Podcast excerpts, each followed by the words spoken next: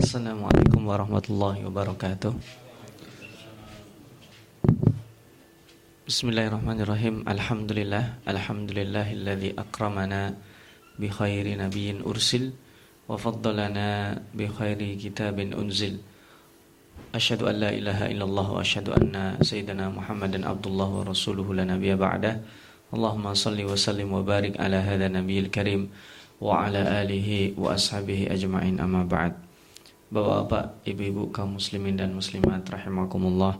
Bersyukur kepada Allah SWT pada pagi hari ini di masih di bulan haram bulan Dhul Hijjah di penghujung tahun kita diberikan kesempatan Allah Subhanahu wa taala untuk berkumpul di tempat ini dan insya Allah kita akan melanjutkan kajian halaqah tadabbur kita yang pada kesempatan kali ini nanti kita akan tadaburi ayat 106 sampai 112 uh, sebagai uh, ringkasan yang kita tadaburi pekan lalu kita telah menadaburi uh, dua sifat negatif lainnya dari Bani Israel yaitu melemparkan kesalahan kepada orang lain dan uh, mereka kadang mengolok-ngolok atau sengaja menyamarkan bahwa sesungguhnya itu adalah ejekan atau olok-olok meskipun kelihatannya tidak demikian. Ada dua hal pokok itu yang eh, kita tadaburi pekan lalu dan kita lanjutkan pada kesempatan kali ini. Masih eh, sifat negatif yang mereka miliki. A'udzubillahi minasyaitonirrajim. Bismillahirrahmanirrahim. Ma min ayatin aw nunsiha na'ti bi khairin minha au mithliha alam ta'lam anna Allah ala kulli syai'in qadir. Ayat ini uh, ada beberapa sebab uh, atau sabab nuzul di antaranya adalah orang-orang Yahudi itu suka mengolok-olok beberapa ayat yang uh, turunnya adalah beberapa kali dan itu sering berbeda antara ayat kedua dan ketiga dengan ayat yang pertama. Ini berkaitan dengan beberapa ayat hukum dan juga yang lainnya. Nah, ini di antara dalil yang digunakan oleh para ulama yang berpendapat bahwa nasakh itu ada di dalam Al-Quran. Jumhur ulama mengatakan di dalam Al-Quran ada yang disebut dengan nasakh dan mansuh. Itu ayat yang e, menasah atau menghapus karena nasakha itu artinya adalah menghapus atau memindahkan atau menutup. Jadi menutup yang sudah lewat dengan yang baru. Nah, ini orang Yahudi mengatakan bahwa Muhammad atau Tuhan kamu Muhammad tidak konsisten. Kemarin ngomongnya A, sekarang ngomongnya B. Nah, itu uh, asal mulanya kemudian diturunkannya ayat ini. Ada beberapa sebab cukup banyak di situ ditulis oleh Imam At-Tabari dan uh, adapun Ibnu Katsir tidak menyebutkan secara detail sebab nuzulnya tetapi beliau membahas tentang nasah dan mansuh. Di antaranya ada beberapa ayat yang tadinya ada kemudian ditiadakan bacaannya juga ditiadakan hukumnya. Tapi ini ada yang mengatakan oh itu tidak ada. Ada yang mengatakan ayat ini bacaannya masih ada tapi hukumnya tidak dipakai. Contohnya adalah beberapa marhalah atau tahapan pengharaman khomer jadi ketika para sahabat atau orang-orang musyrik atau orang-orang ahlul kitab yang ada di Madinah yas'alunaka anil khamri. Mereka bertanya tentang hukumnya khamr. Dijawab oleh Allah, "Qul fihima ithmun kabir wa manafi'u linnas." Tidak dijawab secara tegas ini halal atau haram, tapi dikasih tahu di dalamnya ada manfaat, di dalamnya ada uh, madarat atau ismun, ada sesuatu yang tidak baik. Kemudian meningkat di ayat berikutnya dalam surat Al-Maidah juga, ya ayyuhalladzina amanu la taqrabus salata wa antum sukara. Jadi ada lima waktu di dalam satu hari yang mereka tidak boleh minum khamar. Jadi kalau mau minum khamar ntar dulu, sholat dulu, habis sholat. Jadi ada direm di situ. Tidak selamanya mereka bisa mabuk. Jadi kalau mau mabuk, ntar dulu habis sholat. Nah, setelah semua terkondisi baru turun. Innamal khamru wal maisiru dan seterusnya min amali syaitan rijsun min amali syaitan fajtanibu jauhilah la'allakum tuflihun. Nah, ini disebut tahapan yang sebenarnya ada dua pendapat. Jumhur ulama mengatakan ayat yang terakhir menasah sebelumnya. Jadi yang ayat la taqrabus sholata wa antum sukara itu nggak bisa dipakai sekarang. Oh, saya boleh mabuk-mabukan habis sholat. Ini ada dalilnya. Itu ayat sudah nggak dipakai. Itu disebut dengan mansuh, sudah dinasah. Bagi pakar ulumul Quran atau pakar usul fikih sebagian ada yang mengatakan itu tidak dinasah, itu khusus hukumnya. Nah, jadi tergantung kita mengambilnya, tetapi jumhur ulama ini mengatakan contoh nasah dan mansuh sudah nggak dipakai. Atau misalnya ayat riba, ayat riba ada empat tahapan lagi pengharaman riba. Satu dua itu tentang them atau celaan orang-orang Yahudi yang e, melakukan riba itu Allah tidak suka orang Yahudi karena ada sifatnya beberapa di antaranya adalah memakan riba. Satu disinggung tidak e, jelas, yang kedua disinggung agak jelas. Nah ayat ketiga Allah mengatakan ya ayuhalladzina amanu la ta'kulur riba adha'afan mudha'afa. Dilarang memakan riba kalau ribanya itu berlipat-lipat. Kalau ada orang minjem ke saya 100 tapi saya menyuruh dia balikinya 200 itu dilarang. Kenapa? Berlipat-lipat. Tapi kalau dia balikinya 120 itu boleh. Ini ketika ayat ketiga turun. Tapi ke, begitu ayat keempat turun, ya ayyuhalladzina amanu taqullah wa dharu ma baqiya minar riba in kuntum mu'minin. Jadi wa dharu ma baqiya minar riba itu nggak boleh kita makan riba meskipun 100 dibalikinya 101 itu tetap tetap riba, tidak boleh. Jadi meskipun sedikit riba tetap haram. Nah ini yang dikatakan nasah dan mansuh. Ada yang paling terkenal itu meskipun di sini debatable juga bahwa di dalam Al-Quran ada ayat tentang rajam, tetapi hukumnya masih ada, tetapi ayatnya sudah tidak ada. Itu tentang orang-orang yang sudah tua atau yang sudah menikah ketika berzina maka hukumnya adalah rajam. Itu tidak ada ayat rajam. Dalam Al-Qur'an yang ada itu adalah ayat di jalet atau dicemeti, uh, dicambuk. Itu ketika orang berzina tapi syaratnya mereka itu belum menikah atau belum pernah merasakan nikah, itu ketika berzina maka hukumnya adalah hukuman cambuk. Tetapi bagi orang yang sudah pernah menikah, uh, meskipun dia posisinya sudah tidak mempunyai pasangan lagi, maka ketika berzina adalah hukumnya dirajam. Itu tidak ada di dalam Al-Quran yang sekarang kita punyai. Sebagian mengatakan hukumnya ada, tetapi bacaannya dihapus. Tapi jumhur ulama mengatakan dalilnya bukan bukan ayat yang dihapus itu, tapi menggunakan hadis-hadis Rasulullah Sallallahu Alaihi Wasallam. Nah ini Allah ingin menegaskan manan sahmin ayatin dari yang telah dinasa atau nunsiha na'ti bi khairin minha kecuali didatangkan sesuatu yang lebih bagus dari sebelumnya. Nah, yang menarik di komentari para ulama di situ kalimat bukan ininya. Aunun siha. Yang artinya kami buat lupa baik Nabi Muhammad ataupun para sahabatnya. Ini hakikatnya ada atau tidak? Itu yang dijadikan perdebatan para ulama. Uh, mungkin lebih enak kita buat uh, kita artikan secara tidak letterlock bahwa aunun siha itu ada yang membaca aunun siuha atau diartikan atau yang kami akhirkan atau yang kami lupakan, yang kami ulur atau yang kami tidak tampakkan lagi. Jadi ayat-ayat yang diganti bukan diganti dalam bentuk fisiknya ayatnya diganti, tetapi pemakaian fisiknya itu sudah tidak dilakukan. Ya, contoh misalkan saja ayat tentang Eh, kiblat. Jadi perpindahan kiblat dari Masjidil Aqsa ke Masjidil Haram itu kan berarti menasah hukumnya sebelumnya. Dan itu mungkin membuat orang Yahudi tambah gondok kan. Jadi Nabi Muhammad Shallallahu Alaihi Wasallam sempat 16 bulan itu sholat menghadap Masjidil Aqsa. Posisinya berarti menghadap ke utara karena Madinah itu kan sebelah utara Mekah kan. Begitu terjadi perintah berarti mereka pindah ke selatan. Dan itu menurut riwayat, ada beberapa riwayat ya, ada yang mengatakan itu salat subuh, ada yang mengatakan itu salat asar. itu terjadi di tengah sholat, tidak terjadi di luar sholat. Dan perpindahan itu juga terjadinya di tengah sholat. Harusnya kan seandainya kalau kita pikir-pikir ya, ketika malaikat Jibril menurunkan perintah, perintah perpindahan kiblat, kan bisa. Nanti saja dah sholat yang setelahnya sekarang mah pakai yang ini aja. Ternyata tidak. Perpindahan itu terjadi di tengah sholat. Dan perpindahan 180 derajat itu yang dibingungkan para ulama. Gimana caranya? Karena Nabi Muhammad ada di depan, makmumnya yang sekian banyak di belakang.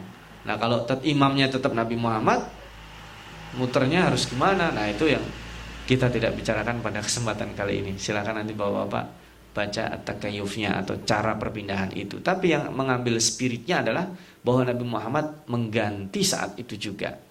Itu karena perintah dari Allah Subhanahu wa taala dan itu yang lebih baik. Nah, kita mengetahui konsep ketakwaan ini, jadi apa pun yang diganti Allah dengan yang baru itu yang kita pakai. Ada lagi uh, banyak ya seperti menikahi dua orang bersaudara. Dua orang bersaudara itu tidak boleh kita nikahi sekaligus. Maksudnya sekaligus itu hari ini menikahi kakaknya, dua tahun lagi nikahin adiknya. Oh nggak boleh. Harus milih salah satunya. Kecuali yang satu sudah meninggal dunia atau e, dicerai e, mati atau dicerai hidup. Jadi ini juga fungsi yang kita ketahui nanti na'ti bi khairin minha au mithliha. Kenapa didahulukan bi khairin minha? Karena itu yang terjadi. Au mithliha itu nyaris tidak ada mungkin. Jadi gini, kalau orang mengganti, mohon maaf misalkan kita ganti baju. Ganti bajunya itu baju baru. Itu meskipun motifnya beda, tapi ini kan baru. Itu kan disebut lebih baik dari sebelumnya.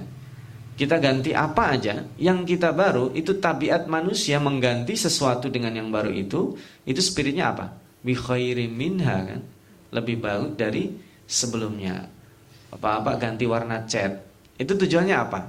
Nggak mungkin dia sengaja saya ganti cat biar lebih jelek. Nggak ada meskipun nanti hasilnya bisa jadi lebih jelek tetapi spiritnya apa nanti bi minha au misliha Nah itu yang tidak diketahui oleh orang-orang ini. Tapi intinya bukan itu. Intinya itu bukan bi khairin minha au misliha. Intinya itu Yahudi menikmati mengolok-olok itu saja. Jadi ini kita disuruh untuk tidak memikirkan itu. Nanti ada ayatnya di sini. Kita disuruh udah biarin aja. Kenapa? Karena kita yang melakukan syariat itu. Kalau kita konsentrasi dengan komentar orang, maka itu sama dengan yang dilakukan oleh uh, Luqmanul Hakim dengan anaknya. Ini kisah sangat terkenal ya. Suatu ketika Luqman bin Hakim, Luqmanul Hakim jalan dengan anaknya memakai keledai. Nah, mereka naik berdua. Dibilang ini orang tidak punya rasa kasihan sama keledai, dua-duanya naik. Akhirnya turun salah satunya yang naik bapaknya. Dikomentar lagi oleh orang lain, ini orang tua tidak punya kasihan sama anak. Anaknya jalan kaki, dia naik enak-enakan. Di kampung berikutnya dibalik, anaknya yang naik keledai, bapaknya jalan. Oh ini anak tidak tahu sopan santun. Anaknya enak-enak, bapaknya jalan. Akhirnya dua-duanya bingung, udahlah nggak usah naik. Dikomentari lagi, ini orang gimana punya kendaraan nggak dinaiki. Jadi apa pun yang dilakukan oleh Nabi Muhammad, intinya karena iri. Kita kemarin ya sempat membahas ya dari sejak Jibril aja dibenci, sesuatu yang berhubungan dengan Nabi Muhammad pasti akan dibenci. Itu aja. Jadi kalau kita melihat ya kan ada pepatah ya ainur ridha an aibin kalila wa ainus sukhti eh, apa itu pepatahnya ainur ridha an aibin kalila jadi setiap aib itu sehingga tidak tidak uh, kelihatan jadi wa sukhti yubdil masawi jadi kalau sudah benci sekecil apa pun aibnya yubdil masawi akan kelihatan akan kelihatan. Aib sekecil apa pun akan kelihatan. Kalau mau mencari namanya manusia itu ada. Nah ini Allah ingin menutup. Oh bukan itu maksudnya. Mengganti itu artinya Allah inginkan yang lebih baik. Dan ini kata Allah. Alam ta'lam anallaha ala kulli syai'in qadir. Alam ta'lam ini khitabnya kepada Nabi Muhammad. Supaya apa? Supaya nggak usah mikir itu. Alam ta'lam. Tidakkah kamu tahu wahai Muhammad? Allah itu maha maha melakukan apa saja sanggup melakukan apa saja. Annallaha ala kulli syai'in qadir. Mengganti, menghilangkan, melupakan padahal di dalam surat surat yang sebelumnya atau dalam surat Sabihis itu kan uh, sudah ada jaminan. Sanukriuka fala tansa. Jadi tidak mungkin orang itu lupa. Maksudnya orang lupa. Allah yang menjamin hafalan Nabi Muhammad. Jadi makanya beliau ketika Jibril itu turun, saking beliau rindunya menunggu-nunggu Al-Quran, itu belum selesai Jibril baca, dia membaca. Nabi Muhammad membaca. Makanya turun ayat dalam surat Al-Qiyamah itu, eh dalam surat Al-Muzammil itu. La tuharrik bihi lisanaka lita'jalabi. Jangan buru-buru menggerakkan lisan kamu karena dia kan khawatir Nabi Muhammad itu lupa. Itu yang pertama. Kedua, karena saking hausnya, saking rindunya dengan Al-Quran, Nabi Muhammad kalau Jibril nggak datang sehari, dua hari, tiga hari seperti yang dijanjikan itu sangat gelisah sekali. Nah ini jaminan tidak lupa itu dari Allah swt. Nah ini kata-kata nunsiha uh, itu tadi yang kita bilang banyak terjadi perbedaan secara bahasa. Mungkin kita tidak perpanjang ya. Kita lanjut ke ayat berikutnya. Alam ta'lam anallaha lahu mulkus samawati wal ard wa ma lakum min dunillahi min waliyyin wala nasir. Alam ta'lam kembali khitabnya kepada Nabi Muhammad. Jadi sekarang konsentrasi Allah itu bukan menghibur ya di sini, untuk menguatkan. Udahlah nggak usah dipikirin. Mereka mau bilang A, B, C dan E, kamu melakukan apa saja Muhammad pasti di komentar. Makanya Allah Maha Kuasa, ala kulli syai'in qadir. Yang kedua, alam ta'lam. Kekuasaan Allah itu apa? Lahu Mulkus samawati wal ard. Allah memiliki segala kerajaan langit dan bumi. Jadi ini salah satu bentuk. Ada kadang lahu ma fis samawati wa ma fil ard. Lahu man fis samawati wa ma fil ard. Jadi di sini lahu mulkus samawat. Mulkus itu adalah kerajaan. Jadi kerajaan itu sesuatu simbol yang terbaik yang ada di dunia dan di bumi. Jadi sekarang misalkan bapak-bapak dan ibu-ibu cari gedung terbaik di dunia. Gedung terbaik di dunia. Dan kita tidak tahu bangunan terbaik di langit seperti apa. Nah, itu semuanya kepunyaan Allah Subhanahu wa taala. Nanti ada orang kafir bilang, "Enak aja, ini yang bangun saya, ini kepunyaan Allah." Coba sekarang kita sanggup bersombong itu kepunyaan kita. Kita ambil salah satu aja. Apa bahan sebutkan bahannya? Pintu yang bagus itu dari mana? Dari kayu kan? Kayu dapatnya di mana? Di hutan. Di hutan yang nanam siapa? Pak Tani. Bibitnya dari siapa? Semuanya itu pasti kepunyaan Allah. Kalau di ujung-ujung e, ditarik ujung-ujungnya itu akan kembali lahu mulkus samawati warat. Maka kerajaan ini adalah fungsinya untuk mengatakan bahwa oh ini yang menyuruh saya adalah e, malikul mulki. Jadi raja di raja. Jadi saya nggak ada urusan sama mohon maaf sama orang-orang itu. Yang nyuruh saya itu Allah kok yang memiliki kerajaan langit dan bumi. Mau diolok-olok, oh saya tetap melakukan ini. Malakum min dunillahi min waliyin wala nasir. Jadi selain Allah tidak ada penolong, tidak ada pelindung. Nah, ini setelah Nabi Muhammad dihitab sekarang kepada pengikutnya, umat Islam. Jadi orang Yahudi sementara dipinggirin dulu. Am turiduna an tas'alu rasulakum kama su'ila Musa min qabl. Apakah kalian umat Islam menginginkan bertanya, meminta, membuat request, permohonan, permintaan kepada Muhammad Rasul kalian seperti hanya Nabi Musa ditanya macam-macam dengan kaumnya.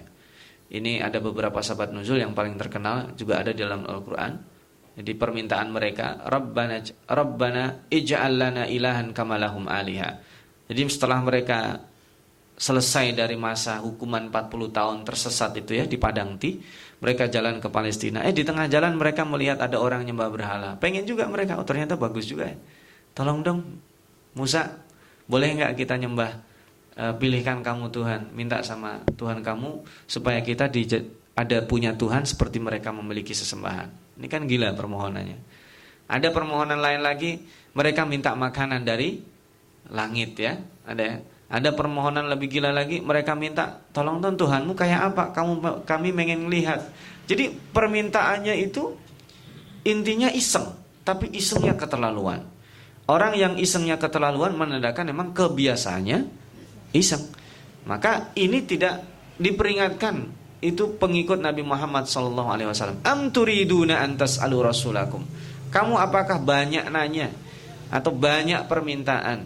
Makanya ada ayat lain mengatakan la tasalu an asya'a in tubdalakum tasukum. Jadi jangan terlalu banyak bertanya. Kalau bertanya itu akan mengakibatkan hal-hal yang buruk. Contohnya Bani Israel kan disuruh nyembelih ya. Ya kan? Nyembelih apa? Baqarah ya. Nyembelih anak sapi kemarin ya. Nah, anak sapi yang disembelih itu harusnya begitu disuruh nyembelih anak sapi udah selesai, sembelih aja. Tapi mereka nanya, sapi yang gimana? Warnanya apa? Dipakai bajak atau bukan? Seperti apa? Makin banyak bertanya, itu makin menyulitkan. Di selama tidak ada. Misalkan banyak loh di dalam di dalam hukum-hukum itu banyak yang tidak tidak dijelaskan Allah. Selama tidak ada larangan, loh, it's okay, bagus berarti. Jadi kita jangan terlalu konsentrasi, oh ini nggak ada dalil haramnya. Loh nggak ada dalil haramnya ya berarti halal. Jadi ketika ada jelas-jelas haram tidak bisa kita takwil-takwil lagi. Nah, tapi ada banyak yang tidak dilarang oleh Allah Subhanahu wa taala. Contoh saja eh, Nabi Adam alaihissalam. Ya kan? Boleh mendekati, memakan, meniamati apa saja. Lakin la taqrabu hadhihi syajarah. Jangan dekati satu pohon aja. Tetapi namanya manusia, justru dia penasaran. Tempo hari pernah kita jelasin ya, ketika ada tamu datang kita kenalin rumah ini ruang tamu ini jelasin semua. Tapi Bapak ya, jangan sekali-kali mendekati pintu ini. Malah dia penasaran kalau kita sebut gitu. Nah, itulah uh, sifat uh, dasar tabiat manusia. Maka ini diperingatkan jangan banyak nanya. Jangan banyak request, jangan banyak permohonan. Maka di dalam ayat lain ada dalam surat Al-Hasyr itu, "Wa ma atakumur rasulu fahudhuhu wa ma nahakum anhu fantahu." Itu dalilnya hadis, padahal aslinya sababun nuzulnya tidak demikian. Pada peperangan pengusiran Yahudi itu itu meninggalkan ghanimah, harta rampasan perang. Itu dilarang meminta, yang dikasih Rasul terima, yang tidak dikasih diem aja. Nah, ternyata di situ ada di dimunculkan orang-orang munafik. Eh orang-orang munafik begini bilangnya. Kalian orang Ansor tuh lihat Muhammad. Dia bagi-bagi rampasan perang kepada orang-orang muhajirin saja. Sementara kalian yang dulu menampung mereka dicuekin. Itu sebagian ada yang terprovokasi juga. Kenapa? Karena ini masalah harta. Nah, nanti lain waktu kalau sudah sampai yas'alunaka anil anfal itu adalah fitnah harta. Di situ kenapa sahabat bertanya rampasan perang dan jawabannya baru dijawab oleh Allah di ayat ke-41.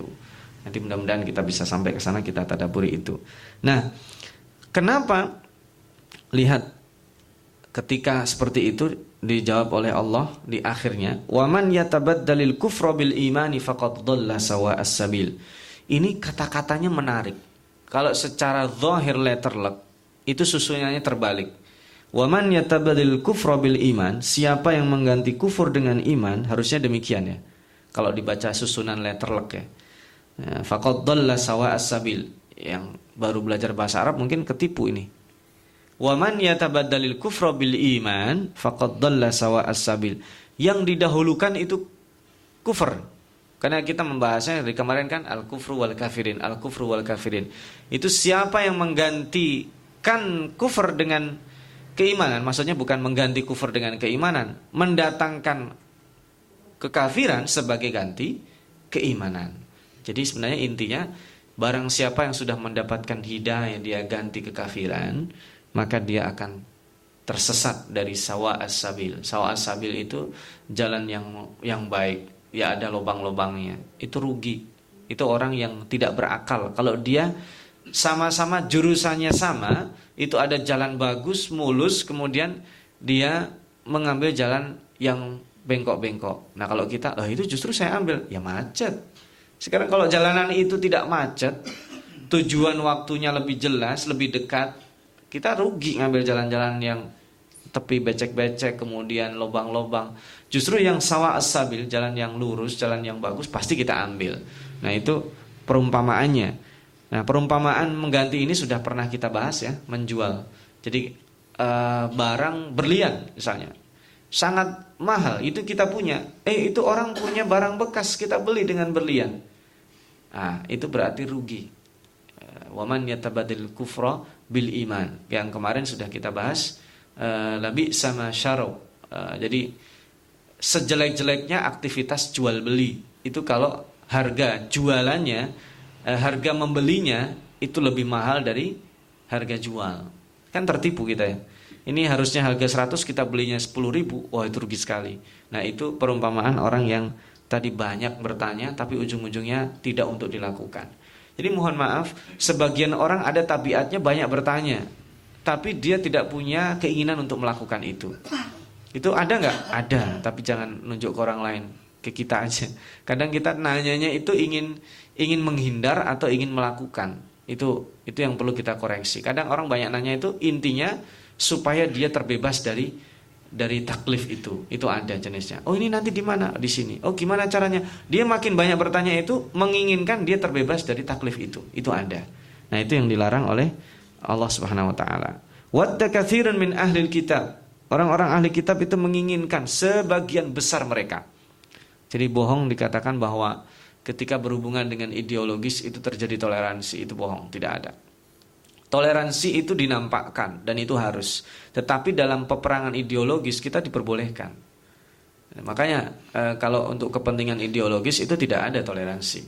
Toleransi itu dalam amal-amal perilaku. Misalkan sahabat kita uh, yang non muslim dia mau ke gereja sudah saatnya oh silakan itu toleransi tapi ketika sudah misalkan dia mengkritik akidah kita oh tidak ada toleransi saya akan mati-matian membela ini akidah keyakinan saya. Mohon maaf nggak usah seperti itu. Lihat para fans-fans uh, yang uh, terhadap apa klub sepak bola. Ya fans sepak bola itu ya. Itu kan dalam tanda kutip itu kan sebagian ada jadi akidah. Yang satu ngefans klub A, yang satu ngefans klub B. Pada saat terjadi pertandingan, itu dua sahabat ini bisa bertengkar nggak? Bisa bertengkar. Kenapa? Itu akidah mereka. Padahal itu sekedar permainan. Coba bayangkan. Itu yang permainan saja karena sudah masuk ke dalam ranah akidah keyakinan mereka, itu dibela. Apalagi nanti terjadi kesalahan sedikit didramatisir. Oh itu mati-matian berdebatnya mereka. Ah, ketika ada permainan yang tidak fair di situ akan dibela. Ini baru sekedar permainan bola. Apalagi ini adalah ideologi seranahnya yang betul-betul masing-masing kita memiliki pijakan kebenarannya. Maka tidak ada toleransi dalam masalah seperti itu. Jadi toleransinya itu di luar lakum dinukum waliyadin. Kalau sudah ini masuk babak baru e, ideologis tidak ada toleransi. Tapi begitu, oh ini ranah Anda, oh silahkan, tidak mengganggu. Mau sholat harusnya dibilang oh dipersilahkan. Mau dia ke gereja mau ke tempat ibadah yang lainnya oh silahkan ini saya hari libur tempat ini eh, silahkan ini masing-masing sudah memiliki tempat dan ajarannya tapi tidak mengganggu masalah ideologis. Kenapa? Karena sebagian besar mereka memang tidak semua tapi sebagian besar mereka itu adalah menginginkan lau yaruddunakum mim ba'di imanikum kuffara. Jadi mereka menginginkan kita itu tidak beriman kepada Rasulullah Sallallahu Alaihi Wasallam. Ini di zamannya ya, di zaman sekarang tujuan mereka bukan yaruddunakum, tetapi yang penting nggak usah Islam. Jadi sebagian musuh musuh Islam itu yang mereka inginkan bukan kita meninggalkan Islam memeluk agama lain, bukan. Tetapi sekarang adalah yang penting dia ninggalin ajaran agama Islam dah. Dia nggak sholat, dia nggak nggak komitmen dengan ajaran agamanya. Yang penting itu dulu. Kenapa? Ini sebabnya adalah hasadan min indi anfusihim min ba'di ma tabayyana lahumul haq. Ini kembalinya kepada kemarin orbitnya itu adalah kenapa nabinya kok bukan Bani Israel? Jadi kalau sudah hasad, orang sudah bisa gelap mata. Dan ketika gelap mata, dia melakukan tidak rasional. Jadi intinya mereka itu melakukan kehasadan, uh, menyebabkan banyak hal yang kemarin sudah kita bahas. Nah, tetapi yang menarik, nah ini yang disebut dengan toleransi. Fa'fu wasfahu hatta ya'ti Allahu bi amri. Dan ini mohon maaf jangan disalahkan. Fa'fu wasfahu itu maksudnya ampuni mereka kemudian e, bermesah-mesaan dengan mereka bukan. Fa'fu wasfahu itu ini kan konteksnya orang kafir yang memusuhi ya, bukan yang baik-baik saja loh ini. Kalau kita, maaf kita punya orang non muslim tetangga kita yang baik, ini tidak berlaku ayat ini sebenarnya. Fa'fu wasfahu itu artinya maafkan mereka. Ini luar biasa ya. Dalam konteks seperti ini kita diolok-olok sama orang kafir, disuruh maafin sama Allah. Maafkan mereka. Fasfahu, biarin. Biarin itu nggak usah diurusin, nggak usah diladenin. Hatta ya'ti Allahu bi amri sampai datangnya keputusan Allah. Keputusan Allah di sini eh, para mufassirin mengartikan ketika Allah memutuskan untuk mengusir mereka. Jadi nantinya orang-orang Yahudi itu satu persatu diusir Allah. Dari Bani Kainuka, kemudian Bani Quraidah, sampai kemudian yang terakhir uh, Khaybar. Itu terusir dan setelah Khaybar tidak ada satupun manusia Yahudi di Madinah. itu disebut hatta ya'ti Allah bi amri. Sabar aja mereka nanti tidak punya tempat kok di sini. Jadi kalau kita ngurusi dia sibuk akan selalu ada orang yang mengganggu itu. Jadi kita harus tetap melakukan itu, maafkan mereka dan itu yang paling sulit. Gimana mungkin kita mau memaafkan orang yang mengganggu kita? Makanya nanti untuk umat Islam itu Rasul lebih ditegur Allah. Jadi ada di dalam surat Al Imran itu ya. Bima rahmatin minallahi lintalahum walau kunta faddan ghalidal qalbi lan faddu min haulik fa'fu anhum wastaghfir lahum wasyawirhum fil amr. Jadi ini kalau yang kesalahan itu yang melakukan adalah umat Islam, Rasul disuruh apa? Maafkan mereka, minta ampunkan mereka dan jangan kapok ngambil musyawarah. Itu sulit. Kalau yang orang kafir di sini suruh maafin jangan mikirin, tetapi berinteraksi dengan saudara kita sesama muslim, kalau mereka melakukan kesalahan, kemudian mereka mau bertaubat, satu, maafkan mereka. Itu itu aja udah sulit. Yang kedua, itu hampir jarang dilakukan orang. Pernah nggak kita meminta ampunkan untuk mereka? Wastagfirlahum itu kan gitu. Ya Allah, ampunilah dia. Padahal dia berbuat salah sama saya. Kemudian dia sudah minta maaf. Saya maafkan, itu sudah bagus, sudah paling bagus itu kita. Tapi Allah mengajarkan bukan itu. Wastagfirlahum. Kamu beristighfar kepada Allah untuk mereka. Ya Allah, ampuni dia ya Allah dia khilaf sama saya. Itu sulit. Sulit sekali. Dan yang terakhir, wasyawirhum fil amr, jangan kapok ngambil pendapat mereka. Ya kan berarti orang-orang yang yang mohon maaf sekarang dia sudah difonis bersalah. Difonis bersalah nih misalkan. Kemudian dia kembali ke masyarakat itu cenderung tidak diterima. Harusnya kan ketika itu jangan kapok lagi kita ngambil pendapat dia. Meskipun tentunya kita tetap secara proporsional. Orang ini kan pelan-pelan dia sebagai orang yang baru uh, dengan kehidupan yang baru. Tetapi kita nggak bisa mengabaikan mereka karena dalam Al-Qur'an itu tahapannya tiga kan. Fa'fu anhum wastaghfir lahum wasyawirhum fil amr. Jadi maafkan, meminta ampun Allah untuk mereka dan ketika bermusyawarah lagi dengan mereka. Meskipun pendapatnya salah. Itu kan peristiwa terjadi pada perang Uhud ya. Eh, anak-anak muda semangat kita pergi keluar. Padahal Rasul tadinya menginginkan kita di Madinah saja. Tapi begitu Rasul sudah pakai baju baju perang mereka bilang udah kita di Madinah aja. Rasul bilang ketika seorang nabi sudah memakai baju perang pantang baginya untuk kembali lagi. Jadi beliau yang tetap mengambil pendapat orang-orang muda meskipun yang terjadi terjadi ya banyak korban bahkan paman beliau meninggal. Itu ditegur sama Allah wastag eh, fa'fu anhum ampuni mereka maafkan mereka wastaghfirlahum kamu harus beristighfar untuk mereka. Dan bukan itu wasyawirhum fil amr jangan kapok ngambil pendapat mereka. Itu luar biasa. Berarti syura itu walau bagaimanapun memiliki posisi yang yang penting. Nah ini kita orang yang memusuhi demikian rupa kita disuruh memaafkan. Dan itu saya kira perlu proses ya bisa nggak bapak dan ibu-ibu orang yang sangat menjengkelkan dalam hidup kita apa pun kebaikan yang kita lakukan dikomentari baik kita senyum dibilang ini ngejek apa Apalagi kita cemberut. Jadi orang kalau sudah nggak suka apa aja dibaca aneh, disenyumin dikira ngejek, nggak negur apalagi lebih parah. Dikasih hadiah ini menghina apa? Kasih saya. Dikasih hadiah mahal, emang saya nggak bisa lebih dari itu. Dikasih hadiah murah, jadi akan tetap salah. Nah orang yang seperti ini kita disuruh memaafkan dan wasfahu jangan diladeni. Nah kenapa? Hatta ya'ti Allah bi amri itu bahasa Allah halus sekali hatta ya'ti Allah bi amri itu dua. Yang mayoritas karena kebanyakan akan diusir Allah, tetapi tidak menutup kemungkinan mereka mendapat hidayah. Itu itu masuk tafsirannya juga. Hatta ya'ti Allah bi amrihi minal hidayah aw ta'dzib, mendapatkan hidayah atau dihukum di dunia dan di akhirat. Lihat closingnya itu gagah ya. Innallaha ala kulli syai'in qadir. Ini kembali kepada pertama. Jadi ini khitab baik kepada Nabi Muhammad ataupun pengikutnya sama. Innallaha ala kulli syai'in qadir. Allah itu maha kuasa, sanggup berbuat apa saja. Nah, itu solusi pertama, solusi eksternal. Sekarang solusi internal itu lebih penting. Kita harus kuatkan dengan apa? Wa aqimus salata wa atuz zakah. Dua ini harus kita lakukan supaya kita tidak terganggu dengan rongrongan eksternal itu. Apa? Aqimus sholah kita sudah pernah bahas ya. Kenapa dipilih kata-kata aqimu? Dirikan syarat rukunnya dan juga perasaan kita homing merasa di rumah dengan sholat. Wa atuz zakat dan datangkan zakat. Bayarlah zakat, ambil zakat, salurkan. Itu bahasanya. Karena zakat itu harusnya memuliakan. Ketika kita ingin menyalurkan zakat, harusnya kita muliakan orang-orang yang menerima zakat. Jangan kita suruh dia antri di depan rumah kita, bejubel sampai pingsan. Sebisa mungkin kita hindari itu. Lalu gimana kalau itunya banyak? Ya, kita harus evaluasi. Dengan segala keterbatasan kita, orang-orang yang kenapa harus ada amilin? Amilin itu fungsinya mengambil harta zakat dan kemudian mereka menyalurkannya.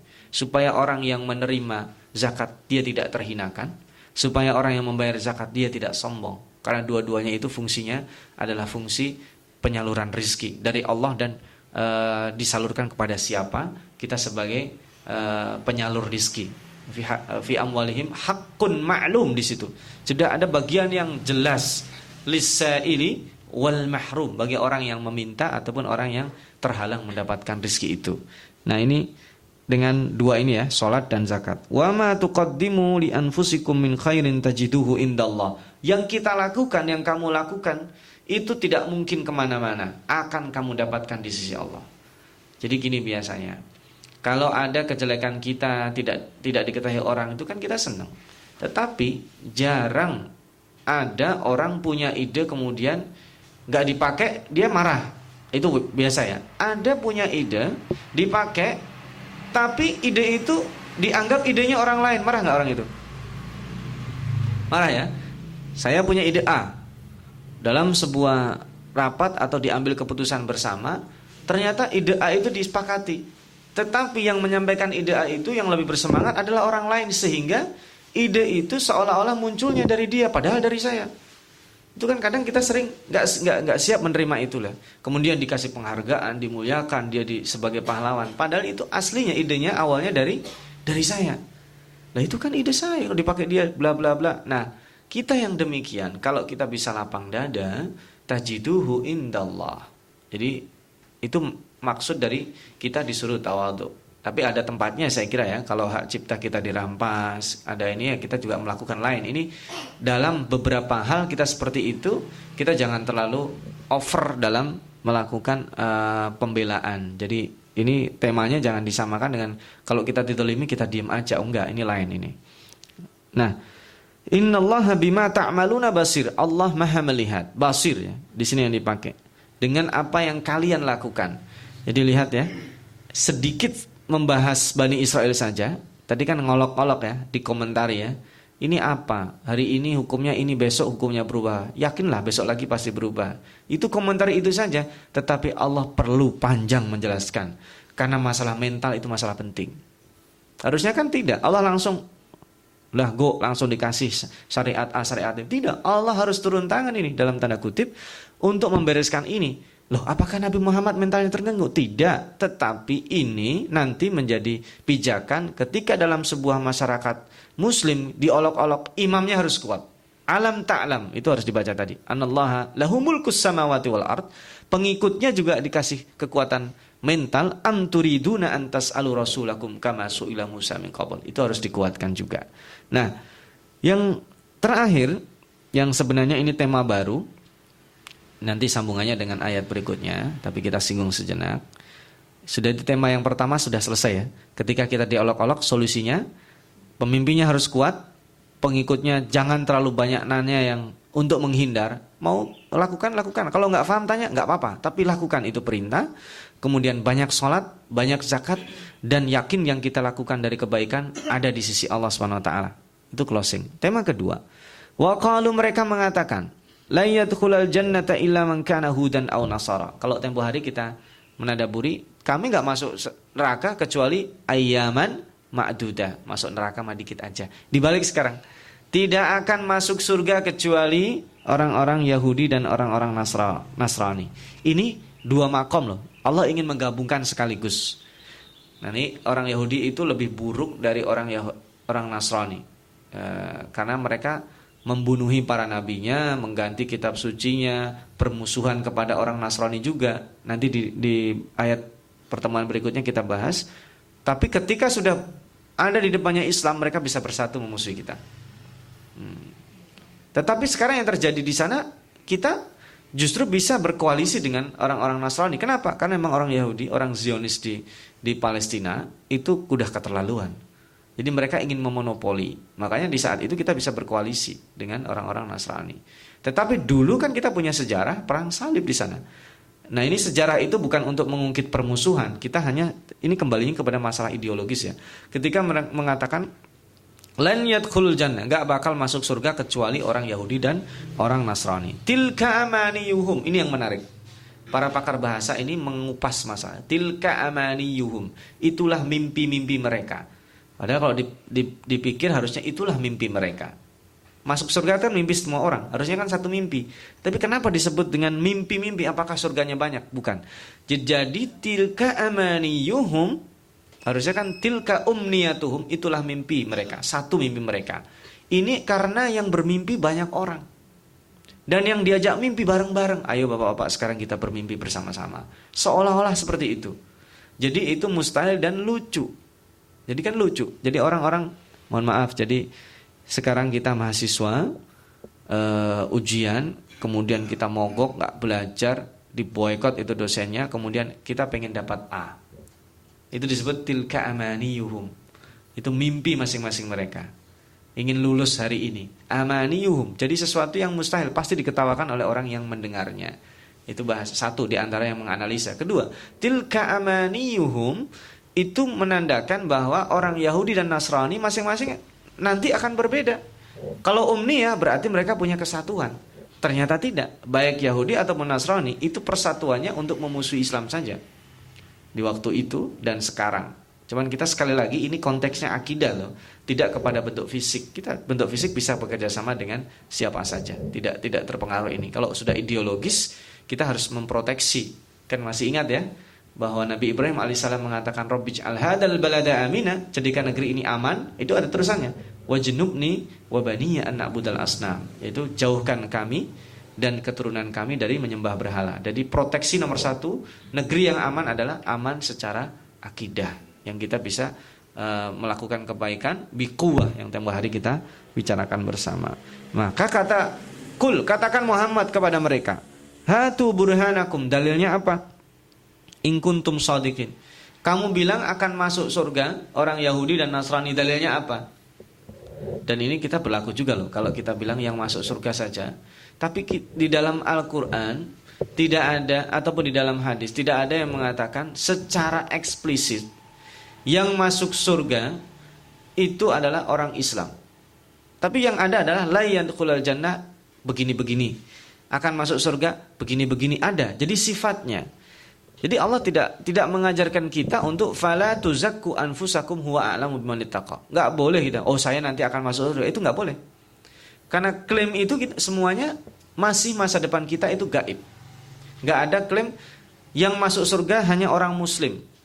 Meskipun itu keyakinannya prakteknya seperti itu. Orang yang menyekutukan Allah tidak akan masuk surga. Tapi Allah tidak tidak mengatakan sebaliknya. Orang muslim masuk surga langsung. Tidak ada. Tapi yang diambil itu sikap menuju ke situ. Dan ini kalau bagi orang-orang liberal, ah di situ kunci bahwa oh ternyata semua agama bisa masuk surga. Nah, nanti larinya kepada pluralisme, pluralisme agama, bukan. Ini kemurnian akidah, tapi Allah mengajari kita etika. Ketika kita dalam tanda kutip menyalahkan akidah atau keyakinan orang lain, itu yang disalahkan bukan orangnya, tetapi yang disalahkan adalah akidahnya. Yang dibina itu akidahnya, ideologinya. Maka di sini dikritik sama Allah kul hatu burhanakum. Nah kalau kita apa dalilnya? Dalilnya banyak. Orang masuk surga itu dengan cara A B C D E dan sebaiknya. Beriman tidak melakukan ini. Kan ada mangkana yu'minu billahi wal yaumil akhir fal yukrim jarahu. Kenapa harus ada mangkana yu'minu billah karena itu masuknya itu melalui itu kuncinya. Jadi ada syarat utamanya. Baru dia menghormati tetangganya menghormati tamunya berbicara baik atau diam dan sebagainya Nah, tetapi ketika mereka disuruh Allah meminta ke Nabi Muhammad suruh minta dalilnya, Allah jawab sendiri, bala, betul masuk surga. Orang Yahudi sama orang Nasrani bisa masuk surga. Syaratnya apa? Man aslama wajihahu. Jadi intinya Islam juga. Dan Islam itu tidak harus KTP-nya diganti Islam, tapi dia berikrar syahadat, mengakui engkau sebagai utusan Allah dan menyerahkan wajahnya. Jadi ini totalitas aslama wajhahu lillah wa huwa muhsin. Jadi gak cukup saya Islam KTP-nya tapi nggak muhsin nggak bisa. Falahu ajruhu inda rabbih mendapatkan pahala di sisi Allah karena tidak ada pahala yang tidak dicatat Allah meskipun tidak diakui manusia wala khaufun alaihim walahum yahzanun dan tidak ada ketakutan bagi mereka dan tidak ada kesedihan.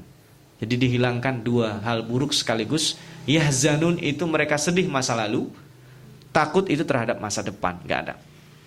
Dua hal itu tidak ada nanti di surga.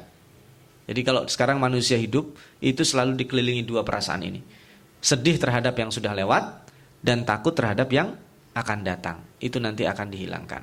Ini mungkin eh, yang bisa kita tadaburi selama 45 eh, menit uh, tentang satu keburukan lagi mereka yaitu ngolok-ngolok kita, mengganggu kita, tetapi Allah tidak mengurai itu, tapi Allah yang diurai adalah solusinya. Solusinya pemimpin itu harus kuat. Kemudian yang kedua rakyatnya jangan terlalu banyak bertanya tapi tujuannya untuk tidak melakukan. Atau banyak bertanya tujuannya justru untuk menjatuhkan pemimpin, banyak bertanya tapi tujuannya untuk membuat keruh masyarakat sosial, uh, tetapi harus bekerja sama dan dikuatkan dengan sholat itu untuk internal kekuatan dia dan membayar zakat itu adalah untuk kesejahteraan bersama dan kebaikan kita yang lakukan meskipun diolok-olok mereka atau tidak dianggap mereka tajiduhu intallah akan kita akan kita dapatkan di, di sisi Allah Subhanahu wa taala. Itu tema pertama. Yang kedua, ketika mereka mengklaim kamu nggak bakal masuk surga kayak gitu ya masuk surga itu orang Yahudi dan Nasrani itu ada amani itu adalah mimpi-mimpi yang yang sebenarnya tidak terjadi.